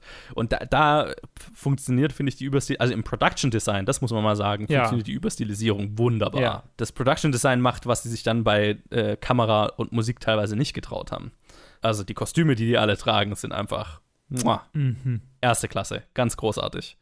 Übrigens auch alles in Deutschland gedreht. So gut wie alles. Habe ich mir immer mal gedacht und dann habe ich es nachgeschaut. Die funktionieren wirklich gut und ich meine, prinzipiell von der Formel bin ich ja ein Fan. Mhm. Ne? Also irgendwie Killer beschützt Kind oder Tier und legt dabei reihenweise Leute um. Ist eine Formel, die kann für mich ziemlich gut funktionieren. Also deswegen hat ja auch Kate relativ gut für mich funktioniert. Mhm. Deswegen an, an, an dem Aspekt hatte ich Spaß und auch die ganzen Antagonisten, also hier äh, ganz besonders ähm, Ralph Innocent, wissen genau, in welchem Film sie sind. Und die trauen sich auch mit ihrer Performance wunderbar over the top zu gehen. Mhm. Und das macht schon Spaß. Aber, wie gesagt, ich hatte das Gefühl, der Film ist ein bisschen halbgar und traut sich nicht so richtig. Also, wir haben vor kurzem, Ted und ich haben The Harder They Fall reviewed, auch ein Netflix-Film. Der ist die vollendete Version davon. Der traut sich so richtig, sich in die Stilisierung und die Over-the-Top-Art reinzulehnen und da funktioniert es dann wunderbar. Und hier habe ich das Gefühl, der will was ähnliches wie The They Fall und traut sich nicht den letzten Schritt dahin zu gehen und das fand ich schade. Wie ging es dir? Ja, also ich glaube, ich glaube, du hast es sehr gut auf den Punkt gebracht. Es ist, es ist ein Problem von, eigentlich sind die, sind die interessanten Charaktere da und sind auch die Schauspieler da, um die interessanten Charaktere zu füllen. Oder zumindest die Dynamiken wären theoretisch da, vom Grundkonzept her, aber irgendwie ist es einfach nicht, ja, so wie sie spielen, passt es einfach nicht. Vor allem tatsächlich einfach Karen Gillans Performance ist vielleicht einfach zu sehr Nebula auch, weil, aber selbst das ist Ich hatte das Gefühl nicht genug, weil Ja. Nebula hat ja Charakter, finde ich. Ja, Also das Nebula stimmt, hat, ja. hat Personality. Das stimmt, ja. Ich habe gerade nämlich, ich habe gerade so an das Stoische gedacht, aber so ungefähr Mhm. so die ersten fünf Minuten ihres Charakters, bis man merkt, dass da was durchblitzt. Genau, es gibt stoisch und stoisch. Es gibt stoisch Ja. und nichts dahinter und es gibt stoisch und was dahinter. Und äh, ja. Und auf der anderen Seite finde ich, also ich habe mich ein bisschen, ich will nicht in diese Crowd reinkommen, die, keine Ahnung, Ghostbusters hier 2016 gehatet haben, weil es Frauen die Hauptrollen spielen. ja, klar. Also ich meine, Der Film das hat hatte damit ja auch nichts zu tun. Genau, der Film hatte andere Probleme. Und es fühlt sich so ein bisschen an wie die Version von diesem Ghostbusters-Film von der John Wick-Formel. So ein bisschen. So, es ist, es hat den Spirit und es versucht was ähnliches und irgendwie geht es einfach schief. So, es hat eigentlich auch die, die, das Material vielleicht. Ich weiß nicht, ob, ja, den, den, okay, das, da, meine, mein Vergleich hinkt ein bisschen, aber es fühlt sich so ein bisschen an wie, wir bauen auf was auf, was existiert. Jetzt nicht direkt, also auf einem Franchise in dem Fall, aber halt auf einem, auf einer Idee. Und der Clou ist Girl Power. So. Was ja aber auch funktionieren Was kann. funktionieren Also, kann. Aber hier hat es halt irgendwie nicht funktioniert. Und ich glaube, das, ich glaube, das ist sowas, wenn es funktioniert, ist es super cool und er, er erhebt den Film für mich. Und wenn es nicht funktioniert, macht es den Film tatsächlich ein bisschen schlechter, weil ich denke, okay, das macht es irgendwie noch zusätzlich schlimm, weil ich das eigentlich nicht will. Also weißt du, weil ich nicht will, Ja, ja, ja, dass dieser. Film nicht gut ist. Und ich finde ihn tatsächlich, ich finde ihn tatsächlich wirklich nicht gut. Also Okay. ich finde, er hat seine Momente, aber ich finde ihn tatsächlich legitim. Wenn ich ihn mit Freunden gesehen hätte, wenn wir ihn zusammen geguckt hätten, vielleicht noch ein Bier oder so, dann wäre es ganz cool gewesen. Aber es ist so allein, ihn anzugucken, so als, okay, jetzt gucke ich ihn an, weil er ist auf Netflix und wir wollen ihn für die Reviews besprechen. Es war irgendwie einfach nicht. Ich meine, das macht die Filme natürlich manchmal ein bisschen schlechter für mich, je nachdem. Ja. So ein bisschen. Ja, klar, ich meine, das hat natürlich eine Einwirkung. Ah, aber mh, keine Ahnung. Ist das, basiert er auf einem Comic oder so? Es fühlt sich so an, als sollte es einen Comic geben, weil so viele stilistische Entscheidungen getroffen wurden, die sich so comichaft anfühlen. Ich weiß schon gar nicht mehr, ob es noch Filme sind, die auf Comics basieren oder ob es quasi Filme sind, die den Comic-Look imitieren, weil, so viel, weil die Filme, die auf Comics basieren, erfolgreich sind. Ich, ich glaube nicht, dass der auf was basiert. Also ich, ich Ja. wüsste von nichts. Ja, ich sehe gerade, ich finde auch nichts. Ja, äh, ich meine, fa- fa- fairerweise, ich habe mich auf den Film gefreut. Ich habe ihn auch angeschaut, gerade weil es ein komplett weiblicher Cast ist Mhm. und ich halt einfach diese Formel mit Typen schon zu viel gesehen habe. Ja. Also das ist auf jeden Fall was, was eher ein positiver Aspekt, also was auch in dem Film definitiv ein positiver Aspekt für mich ist. Mhm. Aber ich, ich weiß schon, was du meinst. Ähm, Wäre es ein guter, also wäre es für mich ein guter, würde ich den Film gut finden, dann wäre es für mich auch ein positiver Aspekt. Aber dadurch, dass ich ihn schlecht Ja. finde, ist es für mich ein negativer Aspekt. Das ist Ja, also die Krux. Also, äh, ich, Für mich. ja, mein, mein, mein, mein größtes Problem mit dem Film ist, dass er halt so ein bisschen halbgar ist und sich nicht Ja. so richtig traut, das voll umzusetzen, was er eigentlich will, weil die Sequenzen sind absolut da. Ja. Es gibt diese super geile Krankenhaussequenz, Oh, ja. wo sie gegen drei mit Lachgas vollgedröhnte Killer kämpfen muss, während ihre Arme betäubt sind. Mhm. Das, das ist Das heißt, es ist halt einfach super wacky und da habe ich mich auch einfach bepisst vor Lachen in dieser Sequenz. Die war auch richtig gut umgesetzt. Mhm. Und ne, so drüber wie diese Sequenz war, müsste, glaube ich, der Rest vom Film sein, Mhm. damit das so richtig zündet. Und das hat der Rest vom Film halt einfach nicht sich getraut oder ja, was weiß ich, was es für eine Entscheidung war, das nicht zu tun. Und das habe hab ich vermisst. Weil da habe ich mir gedacht, okay, das ist der Film, den ich eigentlich, der es, glaube ich, sein müsste. ja. den, den, den, den ich auch erwartet habe, tatsächlich. Ja. So, ich meine, mit Gunpowder Milkshake und Ne? der hat diesen Neon-Look und Ja. dieses Neon-Design und so weiter. Dafür habe ich mir öfter, ge- genau, dafür habe ich mir eigentlich die ganze Zeit gedacht, okay, also ihr versprecht mir eigentlich die absolute Überstilisierung und es ist dann so eine halbe Überstilisierung. Mhm. Ja, wie gesagt, The Holiday Fall ist die Version davon, die es richtig macht, vom Stil her. Aber so ist es, ist es halbgar. Es, Kate ist die bessere Version davon. Ich Ja. mochte Kate mehr.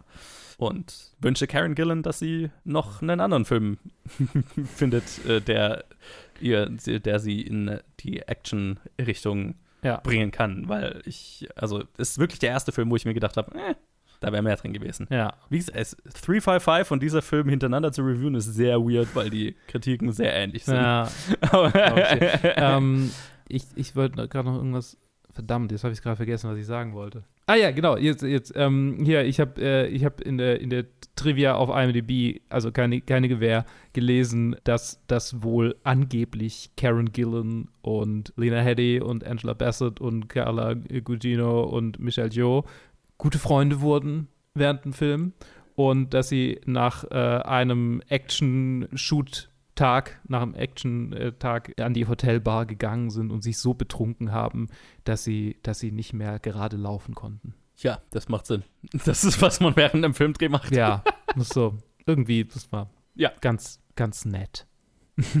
Ja, gut für sie. Ich, ich würde ah, ich, ich würd mir so wünschen, einen richtig Knallerfilm mit, den, mit diesem Cast gesehen zu haben. Mhm. Weil, also, das muss man dem Film halt wirklich. Also, selbes wie 355. Das ist, Wie gesagt, der Cast ist halt einfach in beiden Filmen ist halt einfach Killer und es ist eher Regie und Drehbuch, was so ein bisschen schwächelt. Ja. Leider. Absolut. Naja, damit hast du noch einen Film für uns. So ist es.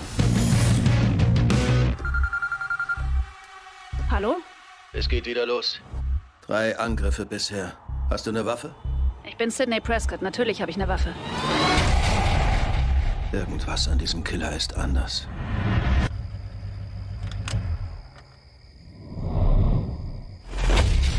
Samantha? Ich. Ich weiß, wer du bist. Ich habe das schon durchgemacht. Sehr oft. Das ist jetzt dein Leben und das bedeutet, wer auch immer es ist, er wird nicht aufhören, dich zu jagen. Bereit? Hierfür? Niemals. Warte, warte, warte! Gibt gewisse Regeln, um zu überleben. Die Angriffe hatten alle eine Verbindung zu den ursprünglichen Killern. Und was immer diese Verbindung ist, es hat uns alle hierher zurückgeholt. Und ich werde nicht schlafen, bis er tot ist. Scream! Ah! Äh, oder Scream 5, je nachdem. Ich glaube, heißt der in Deutschland Scream 5? Ich bin mir gar nicht Ich- sicher. Also, gute Frage. Ich, ich schaue das gerade mal nach, weil ich habe ihn immer mal, ja genau, also known as Scream 5. Hm. Nee, in Deutschland heißt er auch nur Scream, aber ich habe ihn auch schon als Scream 5 beworben gesehen, also naja, whatever.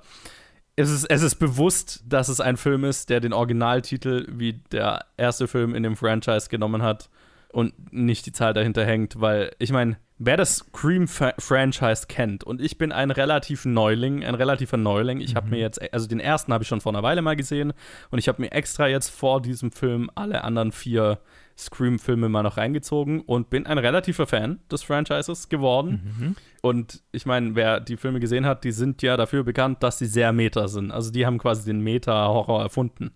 Äh, Wes Craven mit, mit dem Scream-Franchise, weil es ja vom ersten Film an Filme sind, die Horrorfilme kommentieren und wo die Killer eigentlich immer Horrorfilm-Fans sind und du hast immer Charaktere in dem Film, die die Regeln von Horrorfilmen kennen und sich darüber unterhalten, was man tun muss, um nicht zu sterben in diesem Film. Ne? Also das, dieser, der Meta-Kommentar auf Horrorfilme generell, auf Horrorgenre, auf Slasher-Genre natürlich, ist seit jeher Teil der Scream-Filme und deswegen es ist eine bewusste Entscheidung, dass der Film wie halt zum Beispiel Halloween denselben Titel wie der erste hat und sich dann drüber lustig macht im Laufe des Films.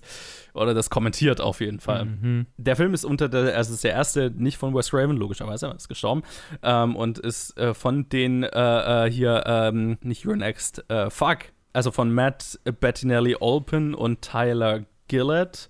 Und die haben davor Ready or Not gemacht, was halt einfach einer der besten Filme 2019 war. War ja in meiner Top 10 Liste relativ weit oben, glaube ich, wenn ich mich re recht erinnere. Deswegen war ich relativ hyped auf den nächsten Film von denen und es spielen in dem Fall mit logischerweise wieder Neff Campbell und Courtney Cox und David Arquette. Die kommen aus den ersten, äh, also aus allen anderen Scream-Filmen, die Veteranen sozusagen, kommen wieder zurück. Und neu mit dabei sind Melissa Barrera, Jack Quaid, Mikey Madison, Jenna Ortega, Dylan Minette, Jasmine Savoy Brown, Mason Gooding, Sonja Amar und ja, ach genau, Marley Shelton ist wieder dabei, die ist auch aus, aus zumindest aus dem vierten. Und Skeet Ulrich kommt, er ist gecredited. Ich spoiler nicht, wie, weil er war der Killer im ersten Film, also er ist eigentlich tot. Ah, okay. Aber ich spoil nicht, warum er einen Credit hat. Shit, hätte ich vielleicht nicht sagen sollen. Whatever, er steht auf IMDb. ähm, und die Story ist, wir haben einen neuen Cast an Charakteren. Also ich meine, der Film beginnt wie jeder Scream-Film. Es ist eine junge Frau zu Hause, allein. Ein Anruf kommt rein und sie wird von Ghostface überfallen. Mhm. Und im Gegensatz zu allen anderen Scream-Filmen nicht ermordet. Also, er versucht sie zu ermorden, aber sie schafft es zu entkommen und landet im Krankenhaus. Und dann äh, stellt sich raus, sie hat eine Schwester und die beiden, nee, ich spoil's nicht. Äh, genau, sie hat eine Schwester und die ist mit Jack Quaid zusammen und ist eigentlich in einer anderen Stadt. Also die haben sich lange nicht gesehen und so, so ein bisschen distanziert voneinander und ist nicht so ganz klar, warum. Aber die Schwester, als sie halt hört, dass ihre junge Schwester angegriffen wurde und im Krankenhaus ist, fährt natürlich zurück in die Stadt. Und vielleicht war das auch alles ein ein, eine Falle und es war bewusst, sie zurück in die Stadt zu holen. Und ja, wie es in guter Scream-Manier so weitergeht, kann man sich denken, Ghostface macht langsam äh, Jagd auf einzelne Charaktere in diesem Film und Leute sterben. Sehr brutal, sehr blutig. In diesem Fall hat der Killer ein bisschen ein anderes Motiv als in den anderen Filmen und ich werde, also ich meine, der große Aufhänger ist, wer ist der Killer? Oder die Killer. Also in den meisten Scream-Filmen sind es ja mehrere. Ich sag nicht, was es hier ist, aber es, ist, es ist ganz cool. Äh, und ich mochte ihn ziemlich. Also ich fand ihn, ich fand ihn ziemlich gut. Ich fand ihn ziemlich nice. Also ich, ich mochte den Aufbau sehr und ich mochte die Konklusion sehr. Ich fand, er hat sich so ein bisschen angefangen zu wiederholen in, im, im zweiten Akt dann, aber äh, generell, was den Film hier sehr gut getragen hat, für mich war der Cast und das vor allem sich nicht auf die Veteranen verlassen wurde. Also Neff Campbell, Courtney Cox und David Arquette sind in dem Film, haben auch Schlüsselrollen, aber sind nicht besonders viel in dem Film. Und es wird sich viel mehr darauf verlassen, dass die Beziehung zwischen Melissa Barbera, äh, Barrera und Jenna Ortega, den zwei Schwestern, funktioniert, die beide wirklich richtig gut sind. Und äh, gerade Melissa Barrera als die äh, ja, Protagonistin, wenn man, sie, wenn, man, wenn man sich eine raussuchen will, äh, ist richtig, richtig gut. Und ich muss gleich nachschauen, oh, was hat sie bisher gemacht, weil holy shit. Und äh, sie war in In the Heights, mm. den wir lange auf der Review-Liste hatten und kein Schwein hat ihn angeschaut. Mm. Und jetzt muss ich ihn unbedingt mal anschauen. Ja. weil sie war wirklich, wirklich gut. Holy shit, okay. was eine Neuentdeckung. Äh, Jack Quaid kennt man ja aus The Boys schon. Er ist auch mhm. sehr gut in dem Film. Und ja, also der ganze, der ganze Cast ist einfach sehr charismatisch und die Beziehungen zwischen denen funktionieren. Und ich meine, das ist auch irgendwie das, was an den Scream-Filmen Spaß macht, ne? Wenn der, wenn der junge Ka der Cast an den Leuten, die dann der Reihe nach sterben, funktioniert, dann funktioniert es auch, also ne, dann, dann tut es auch weh, wenn denen was passiert. Das funktioniert. Die Kills sind, wie gesagt, sind ziemlich, also für Scream-Verhältnisse, also die Scream-Filme sind jetzt nicht so brutal immer gewesen. Also ich find's, fand auch keinen von denen bisher wirklich gruselig. Und den hier auch nicht. Das muss man fairerweise dazu sagen. Mhm. Deswegen vielleicht meine auch eher unverhältnismäßig niedrige Bewertung, sage ich jetzt mal auf Letterbox. Ich war ja eher so ein bisschen verhalten im Vergleich zu vielen anderen. Kommt, also kommt schon daher, dass ich halt einfach von Slasher-Filmen generell eigentlich nie gegruselt bin. Also ich finde einen Typ mit einem Messer nicht gruselig. Tada. ich meine, ja, ja, gibt Leute, die das, die das tun, aber ich glaube, so in der heutigen, also so als, als als Horrorfilm-Afficionado äh, ist es halt, ja. ja es, es, gibt, es gibt ja auch Horrorfans, da, da ist das wirklich das gruseligste Bild. Mhm. Ne? So ein Michael Myers-Typ mit Maske und das einem Messer stimmt, ist ja. irgendwie super gruselig. Ich weiß nicht, was es bei mir ist, keine Ahnung, genetisch, whatever. Also, das ist wirklich, das ist ein, ein Bild, darauf springe ich nicht an. Ich bin viel mehr gegruselt von irgendwie keine Ahnung, eine Geister erscheint. Also irgendwas, was halt irgendwo in der dunklen Ecke steht oder so. Mhm. Aber ein Typ, der mir, also, ne, der mir nur mit, versucht, mit dem Messer was anzutun, finde ich nicht so gruselig. Ähm, deswegen Gruselfaktor hat er jetzt für mich keinen, aber wie gesagt, das hatten die anderen auch nicht. Und generell bei einem Slasher-Film geht es ja mehr darum, okay, ist der Cast cool und sind die Kills unterhaltsam, mhm. wenn man das so sagen kann. Und was halt hier wirklich richtig gut funktioniert, ist die ganze Meta-Ebene. Mhm. Und das ist, was das Scream-Franchise ausmacht. Und ich wusste nicht, okay, was kann man denn über Horrorfilme noch sagen? Aber was sich dieser Film halt entschließt zu kommentieren, ist vielmehr Filmfandom generell. Oh. Und wer diesen Podcast regelmäßig hört, wird wissen, das ist schon so ein bisschen ein Pet Peeve von mir. Das ist etwas, worüber ich mich ganz gerne mal beschwer. Und ich finde, der Film äh, nimmt da Dinge auf die Schippe und kommentiert Dinge, die ich so sehr, ich fand, ich fand, ich fühlte mich sehr gesehen mhm. in dem, in dem Meta-Kommentar dieses Films, weil ähm, das ist, worum es in dem Film am Ende geht, um toxisches Fandom. Und das cool. funktioniert sehr gut. Das, das klingt sehr interessant. Ja, ist sehr überspitzt behandelt, ist super blutig und überspitzt, wie es sich für einen Scream-Film gehört. Und das, das hat für mich funktioniert. Und wie gesagt, der Hauptcast ist super. Auch, Neff, wie gesagt, Neff Campbell, Courtney Cox und so weiter. Also, David Arquette ist der von, dem, von den Veteranen, der noch am meisten zu tun kriegt. Mhm. Ähm, Neff Campbell und Courtney Cox sind mehr so glorifizierte Cameos, aber auch, sie sind gut. Aber sie sind besser in den anderen Filmen, weil da haben sie mehr zu tun, logischerweise. Also, ja, ich hatte, ich hatte ziemlich viel Spaß. Er ist so in meinem Scream-Ranking irgendwo ja, Platz zwei oder drei halt. Aber ähm, wirklich sehr unterhaltsam. Gerade ich, also ich glaube halt, wenn man Fan des Franchises ist, dann mhm. holy shit, das ist wirklich ein weiterer, ein weiterer richtig guter Film in einem Franchise, das wirklich nur einen Film hat, der nicht ganz so gut ist. Und selbst der ist immer noch ziemlich unterhaltsam. Also das Scream-Franchise ist gerade für ein Horror-Franchise verdammt konsistent mhm. in der Qualität, die es hat. Also deswegen Hut ab dafür. Ich hatte, ich hatte sehr viel Spaß. Sehr schön. Empfehlung. Wie gesagt, nicht gruselig. Aber ich meine, wer das Scream-Franchise kennt, weiß, worauf man sich einlässt. Also, jo. Eine sehr nette Psycho-Marsch gab's. Mm, okay. also, und wie in, in guter Scream-Manier wird es dann auch offen angesprochen. Ne? Alles, was irgendwie kommentiert wird in diesem Film, wird offen angesprochen. Und manchmal ist der Meta-Kommentar auf einen Meta-Kommentar, also es ist ein Meta-Kommentar verschränkt in einem Meta-Kommentar. Also es ist schon sehr mhm. dreifach Meta, dieser Film. Aber passt. Passend für die Zeit. Hatte Spaß. Kann empfehlen. So, so. Ich, ähm, mal gucken. Ich habe mir das ganze Franchise überhaupt nicht angeguckt. Also ich bin da voll, voll raus. Tatsächlich. Ja, müsstest du dir, glaube ich, ja, ja. Auf ja, du müsstest eins bis vier gesehen haben, damit es wirklich. Ja, das war so ein bisschen, das habe ich, hab ich vermutet, deshalb habe ich mich da gar nicht, gar nicht erst. Also ich glaube, man kann den gut schauen, auch ohne die anderen gesehen zu haben. Und der funktioniert als Film an sich, weil alles, was auf die anderen zurückverweist, wird erklärt. Ah, okay aber klar, du hast halt nicht so eine Bindung dann mhm. zu den Legacy-Charakteren, die halt wieder auftauchen und so. Ja, ja es ist schon besser, wenn man die anderen gesehen hat, das stimmt. Alright, dann vielleicht irgendwann mal, wenn ich das ganze Franchise angucke. Müssen wir irgendwann mal machen, so einen Filmtag. Die sind ja nicht lang, kannst du ja einfach ja. an einem Tag mal wegrocken. Ja, mal schauen. Alrighty. Das waren unsere Reviews für diese Woche. Yo. Kleiner, kleiner Catch-up. kleine, kleine Resteverwertung. Ja, genau. Aber es gibt noch viele andere Reste, aber die sind nicht so sehr Reste, sondern mehr so, okay, wir brauchen einfach noch ein bisschen Zeit und dann reden wir auch über die. Und die könnt ihr dann in zwei Wochen hören. Jawohl, da gibt es dann auch nochmal einen richtigen Review-Dump. Yes. Oh Gott, oh Gott, oh Gott. Das wird ein langer Abend. Ich freue mich jetzt schon. Ja. Ähm Okay, damit danke fürs Zuhören und äh, danke, dass du die ganzen Filme anguckst, Joe. Ich, ich war wirklich erstaunt, wie viele Filme du gesehen hast in den letzten Wochen. So viele. Es ist so viele. ist ich habe noch mal so richtig den Endspurt der Tage, in denen ich noch viel Zeit habe, habe ich noch mal ausgenutzt. Mhm.